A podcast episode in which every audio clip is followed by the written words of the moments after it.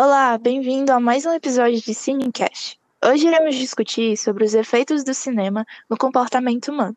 Eu sou Sara Viana. Eu sou Sofia Zório. E eu sou Vinícius Barreto.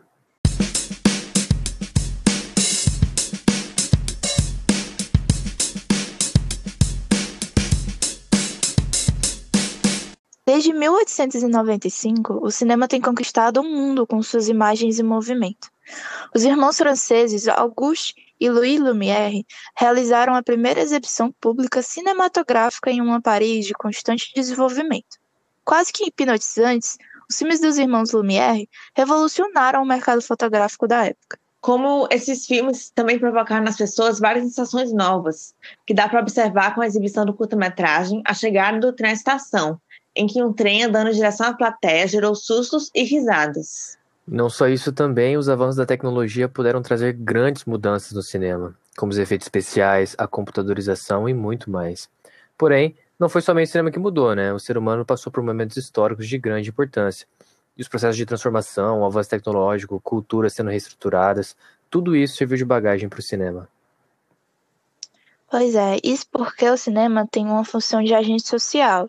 Ele reflete sobre os movimentos culturais, a humanidade e as relações. Assim como a psicanálise pode explicar sobre a existência humana, o cinema também pode. E agora, a gente vai conversar um pouco sobre esse impacto que o cinema causa no ser humano, no caso, na gente.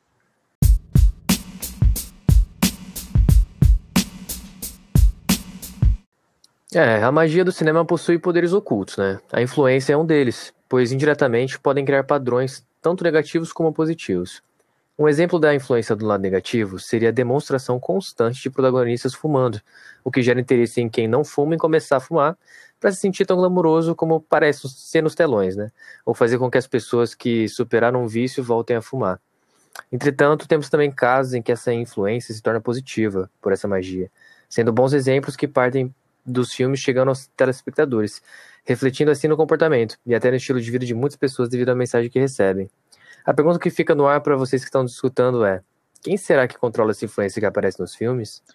É, e a gente percebe esses pontos positivos e negativos quando a gente pensa na saga Harry Potter, né? Os filmes é, acompanharam a infância de várias, várias pessoas que hoje são adultas já, e também acompanha a vida de várias outras pessoas atualmente. A saga ela, ela conquistou o mundo inteiro e a gente consegue perceber como a magia desses filmes conseguiu influenciar na forma como as pessoas se relacionam hoje em dia, né? Tipo, é, a forma como o personagem Harry Potter ele reflete toda a problemática diferente do outro, da forma como a gente vai ver o outro.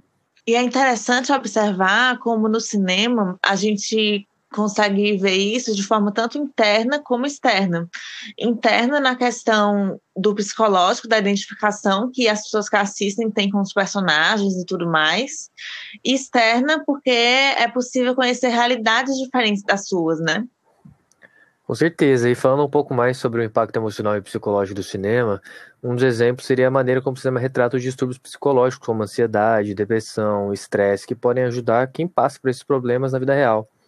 E a razão é simples: por meio da identificação com o personagem, a pessoa tende a refletir a respeito da sua condição, e assim não se sente só ou estranha e procura ajuda ou até evoluir para que ela possa melhorar do seu quadro atual também.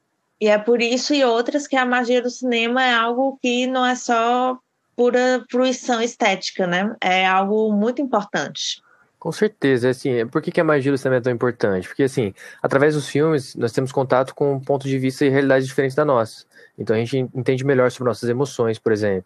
E o cinema nos dá essa possibilidade de sair do cotidiano para entrar em um mundo totalmente diferente. Conhecer uns mundos fantásticos, por exemplo, ou então assustadoramente reais aprendendo sobre eventos históricos e sobre a cultura de lugares distantes, sobre a vida de pessoas do passado. A gente pode se surpreender com reviravoltas e entender melhor ainda o ser humano e suas motivações. A gente tem acesso a uma experiência tecnológica que custa milhões pelo preço de ingresso, né? É incrível. E o mais importante, entramos na mente de brilhantes criadores e contadores de histórias. O cinema é importante porque conta histórias também.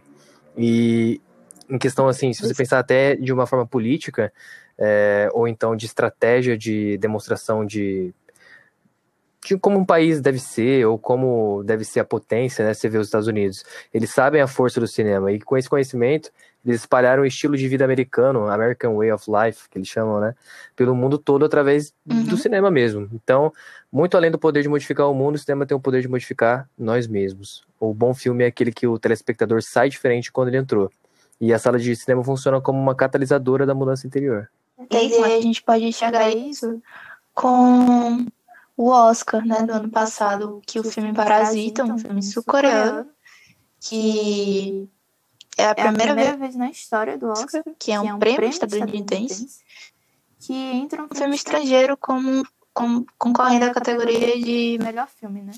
E aí a gente vê, assim, é, o quanto a visão que a gente tinha não só, não do, do, da, da, Coreia do Sul, mas, mas como, como os países, países asiáticos, a gente enxergava país, países, países que eram ricos, que não existia pobreza, não existia miséria, que, que todas as pessoas tinham emprego e a gente vai e entra nesse a gente é, entra, nesse, nesse universo, do, filme, filme, que é uma, que é uma família que está ali claramente na pobreza, na miséria, lutando por, por, por qualquer, qualquer, tipo de tipo emprego, que possa surgir, surgir e partindo, partindo da, da, da, mentira, né? mentira, né? Por, a gente vê uma família de. de como é que eu posso dizer? De, que, que faz o que der e vier, assim, para conseguir o que eles querem, que, que é o dinheiro e que é uma vida confortável.